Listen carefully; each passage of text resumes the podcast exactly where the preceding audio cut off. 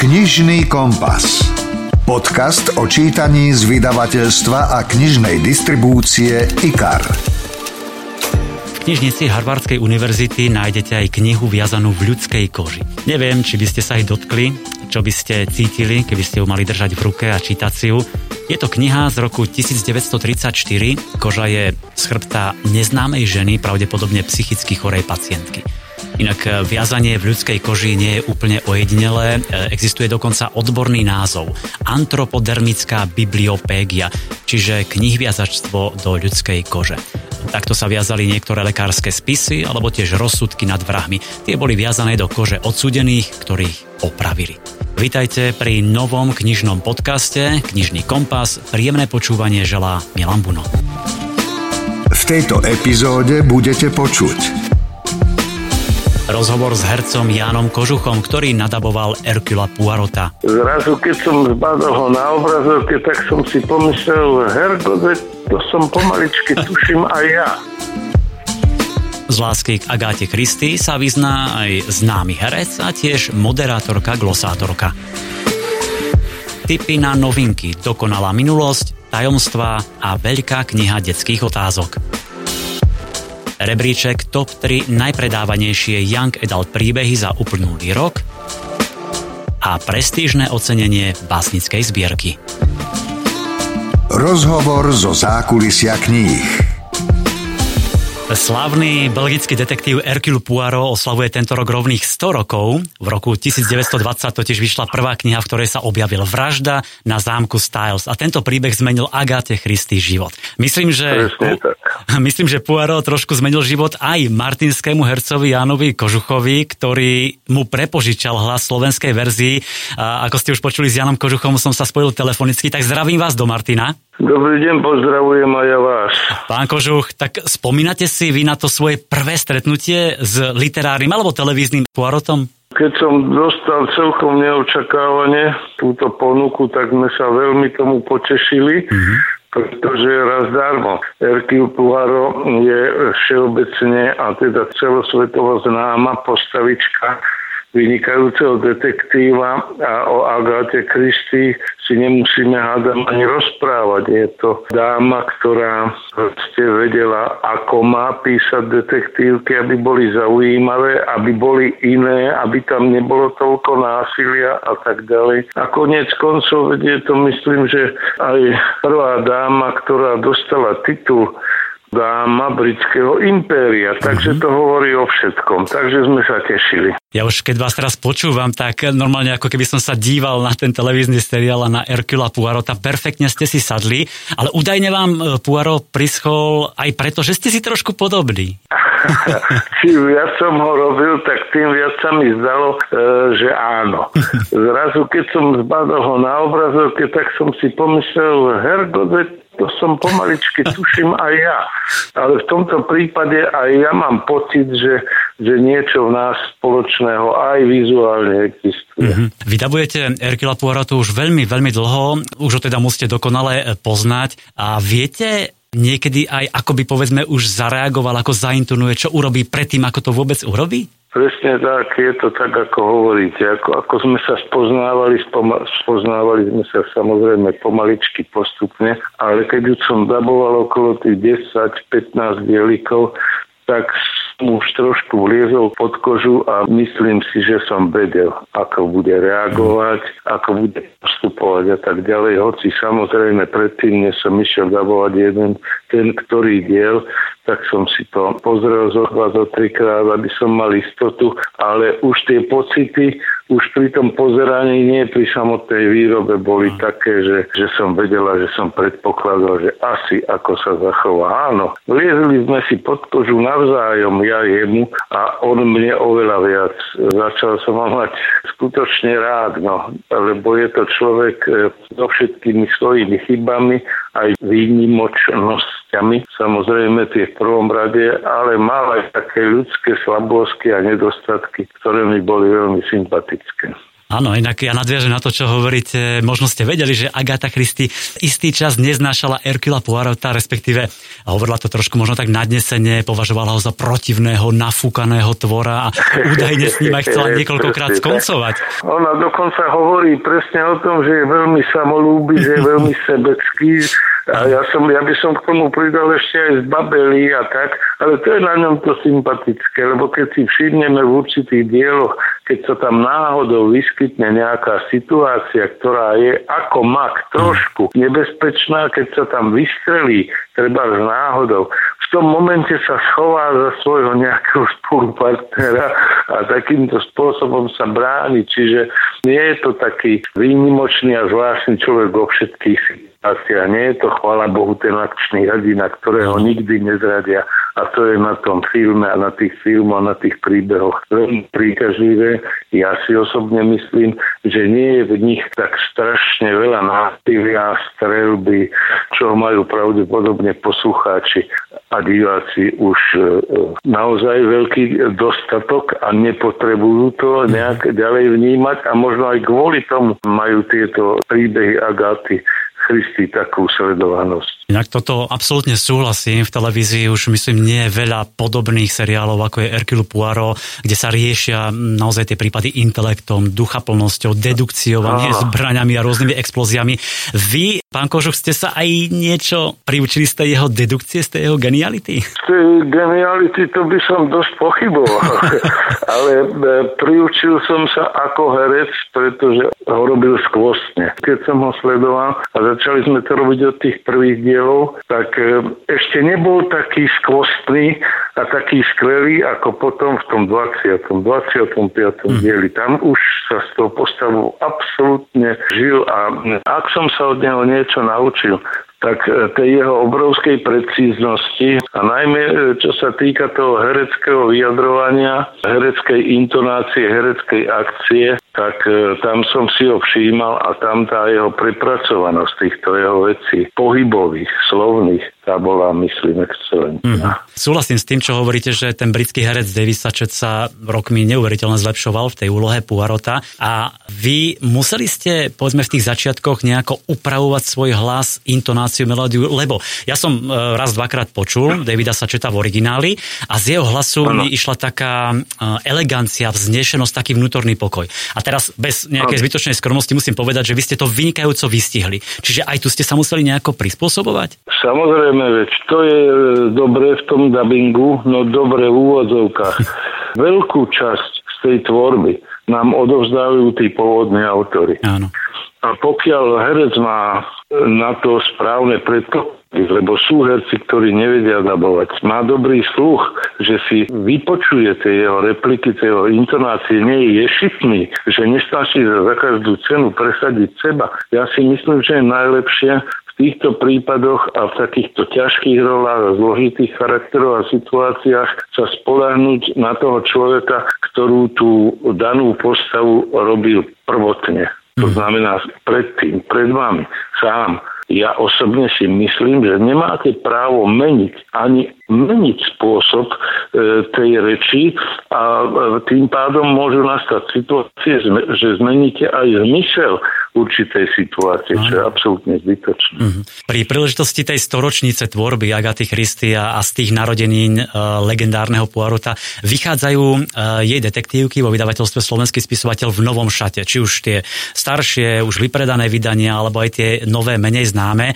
Vy ste čítavali alebo čítavate Poirotovky, alebo ho máte dosť zdabovania?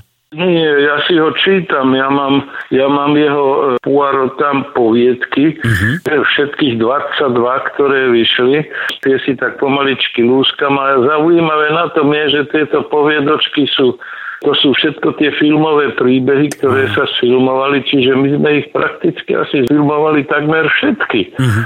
Keď si to tak preberám a čítam, aha, tuto viem, čo tuto viem, čo tuto viem, čo. Takže samozrejme sa tým zaoberám. No. Tak to bol eh, Jan Kožuch, martinský herec, ktorý, myslím, geniálne nadaboval televízneho Erkula Poirota. Tento rok si pripomíname z té výročie príbehov Agáty Christy a jej príbehy vychádzajú vďaka vydavateľstvu Slovenský spisovateľ stále v nových, krajších vydaniach. Pán Kožuch, ďakujem za rozhovor, nech sa vám darí na doskách, ktoré znamenajú svet a ešte veľa zdravia a hlavne energie a ďakujeme za toho dabovaného Erkila Poirota. Majte sa pekne. A vy sa majte pekne, ďakujem za rozhovor. Dovidenia.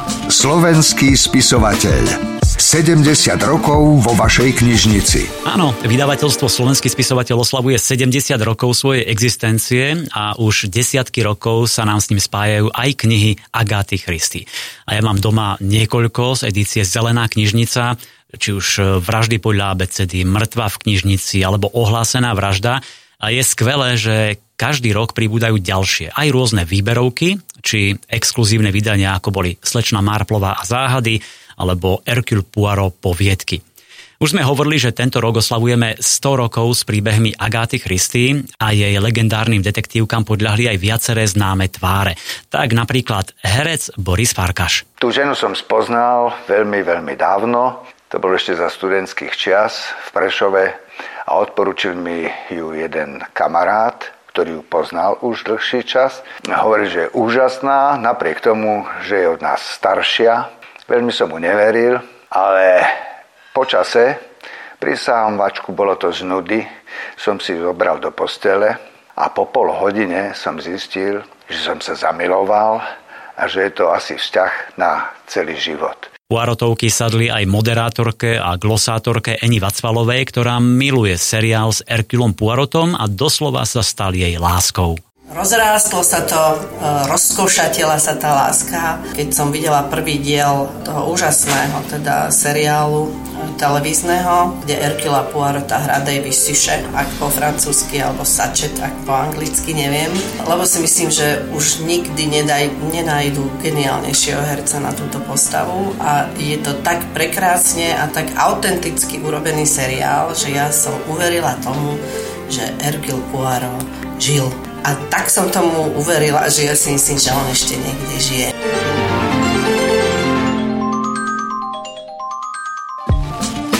Počúvate podcast Knižný kompas. Zo všetkých vecí na svete mám najradšej knihy. Povedal svojho času vynálezca a konštruktér Nikola Tesla. Ak to cítite rovnako, máme pre vás tri nové knižné typy. IKAR. Čítanie pre celú rodinu.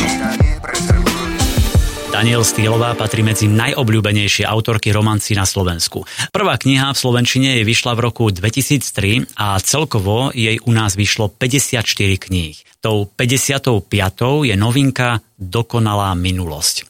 Rozpráva príbeh manželov Sibyl a Blakea Gregoriovcov. Ona je interiérová dizajnérka, on obchodný analytik. Majú pohodový život, tri deti a darí sa im aj v práci. Blake dostane príležitosť otvoriť novú pobočku spoločnosti v San Francisku. A keď tam hľadá nový domov, aby sa presťahovali z Manhattanu, padne mu do oka nádherné sídlo z 20. storočia. Načený ho kúpi a to im všetkým zmení život. Dom totiž stále obývajú Butterfieldovci, prominentná bankárska rodina z pred 100 rokov, ktorá sa tam v jednu noc zjaví v celej svojej nádhere. No a od tej chvíle sa medzi rodinami začne vytvárať vzájomné putoplné rešpektu a priateľstva. Novinka Dokonalá minulosť je krásny príbeh o dvoch rodinách. Jednej z roku 2017, druhej z roku 1917. Je to príbeh plný lásky, priateľstva, rodinných hodnôt. Zábavné a milé čítanie aj o tom, že nie všetci duchovia musia byť zlí.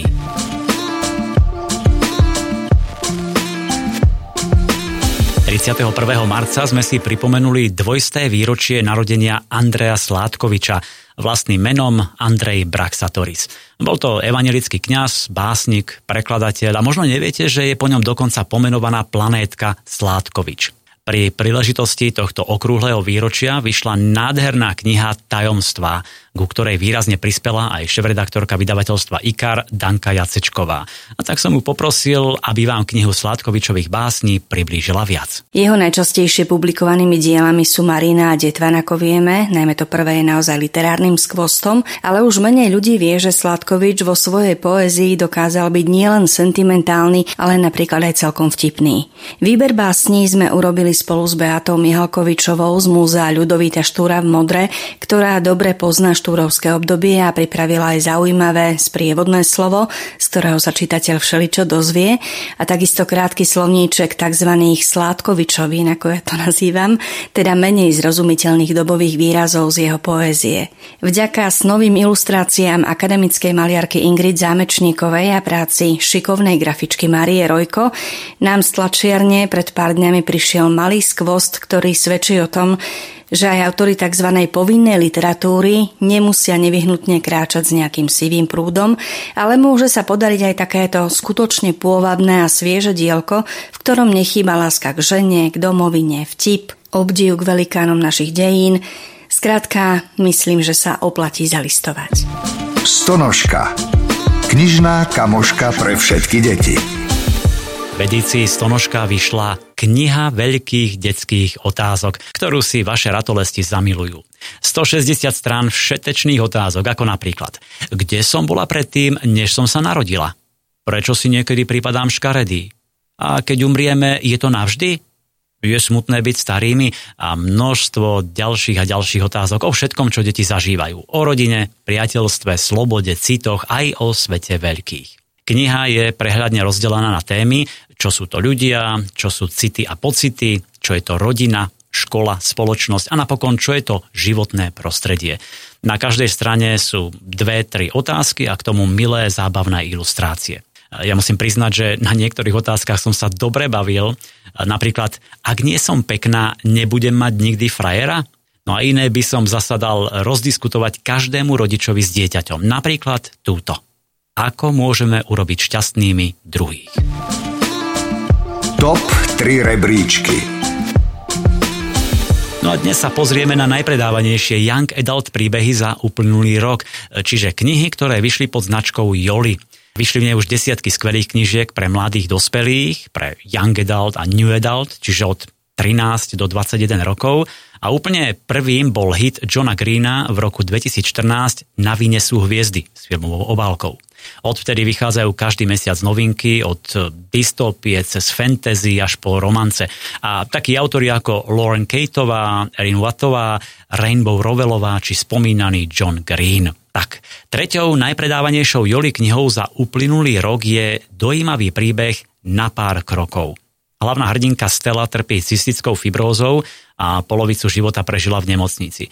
Zákerná choroba jej od malička diktuje každý krok. Ak nechce ohroziť šancu na transplantáciu pľúc, musí sa strániť každého kontaktu s možným nositeľom infekcie. Minimálne 2 metre od seba. Hm, nepripomína vám to niečo? Dodržiava to bez výnimky, až kým sa neobjaví Will, ktorý je tiež chorý, ale na liečbu kašle. Vypočujte si krátky úryvok v podaní herečky Zuzany Jurikovej Kaprálikovej. Čo sa chceš zabiť? Zvriesknem a zabrzdím pár krokov od neho. Viac ako v bezpečnej vzdialenosti. Jeho smrť možno láka, no mňa nie. Líca aj nos má červené od zimy a na hnedé kučery i červenú kapucňu mu napadla tenučká vrstva snehu. Aj by som uverila, že nie je až taký idiot. V tom však otvorí ústa – Nenútene pokrčí plecami a ukáže na vôkol. Pľúca mám na hovno, tak si aspoň vychutnávam výhľad. Kým môžem? Hotový romantik. Čakala som bari niečo iné? Vykúknem ponad jeho plece na rozsvietené mesto, vianočnú výzdobu na stromoch. Žiari oveľa silnejšie, ako si pamätám, a park vďaka nej úplne ožil. Niektoré svetlá sú dokonca napnuté medzi stromami a vyzerajú ako nejaká zázračná cestička, pod ktorou sa dá prechádzať s ústami otvorenými od úžasu. Za tie roky som ani raz nebola na streche. Toľko úryvok z dojímavého príbehu na pár krokov. Poďme teraz na najpredávanejšiu dvojku za uplynulý rok. Tou sa stala romanca Návrh od El Kennedyovej. Je o vysokoškoláčke Hanách, ktorá je v bežných oblastiach života sebaistá, ale pokiaľ ide o sex a zvádzanie, brzdí ju traumatická skúsenosť. No a jedného dňa jej spolužiak, arogantný egocentrik Gerrit, dá zaujímavý návrh. Nebudem prezrádzať viac, prečítajte si šteklivú romancu Návrh. No a najpredávanejšou Joli knihou za uplynulý rok je After od Anny Todovej. Päťdielná séria, ktorá sa hneď od prvej časti stala jednou z najdiskutovanejších internetových kníh všetkých čias. Kniha lámala rekordy na internete, sfilmovali ju a zdá sa, že každý rok priláka nových joli čitateľov, aby si vychutnávali romancu slušnej, vychovanej Tesy a potetovaného problematika Hardina. Pikošky zo sveta kníh. Pred záverom ešte jedna milá udalosť. Slovenské centrum PEN patrí do najväčšej spisovateľskej organizácie na svete, ktorá má svoje hlavné sídlo v Londýne. Združuje románopiscov, básnikov, esejistov, redaktorov, literárnych vedcov aj prekladateľov. No a pred pár dňami oceňovali najlepšie knihy za rok 2019. Jedným z ocenených je Milan Richter, ktorý získal cenu za svoju básnickú zbierku Storočie kruté stoočie, ktorú vydalo vydavateľstvo IKAR. Táto básnická zbierka je nie vždy radostným svedectvom židovského dieťaťa, muža a jedného z našich najprekladanejších básnikov o minulom storočí, ktoré ho formovalo. Jeho poézia je naratívna, doslova rozpráva príbehy, ale dokáže byť aj surreálny, miestami absurdný, no hlavne stále zostáva pútavý. Milana Richtera mám na telefonickej linke, tak eh, pán Richter, Aké sú vaše pocity? Určite potešilo toto prestížne ocenenie. Samozrejme, že v tejto cene som bol veľmi rád a som veľmi vďačný porote. Taká prvá inšpirácia bol E, list, respektíve e-mail od amerického muzikológa Marka Ludviga, ktorý ma požiadal, že zostavuje antológiu svetovej poézie o oslobodení alebo vyslobodení, liberation, uh-huh. a či by som nemohol niečo pre ňo napísať. A ja som napísal takú báseň, kde sa ako keby vo sne pýtam mojej mamy, ako prežila to obdobie krátko po druhej svetovej vojne. Ona bola v Terezíne v koncentračnom tábore a po oslobodení zažila e, veľmi zaujímavé príbehy.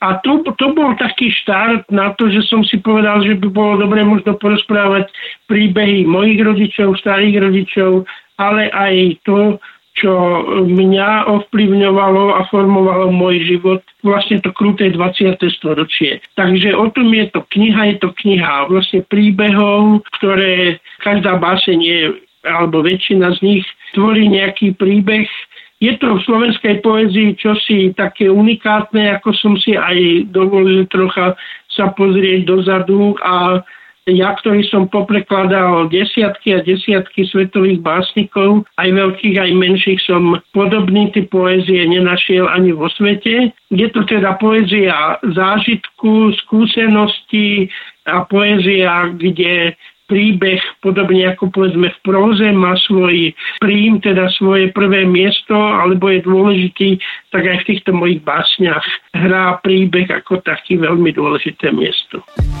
Knižný kompas. Podcast o čítaní z vydavateľstva a knižnej distribúcie IKAR. Viete, ktorá kniha sa z knižníc kradne najviac? Vôbec v celej histórii a celkovo vo všetkých knižniciach na svete? Nuž, je to kniha kníh Biblia. A vraj nepokradneš, ako hovorí 7. Božie prikázanie. Tak aj takýto je svet literatúry. Veríme, že ste sa dobre bavili, že ste sa dozvedeli niečo nové a dali sme vám aj skvelé tipy na čítanie. O týždeň sme tu opäť, tak nezabudnite každý štvrtok.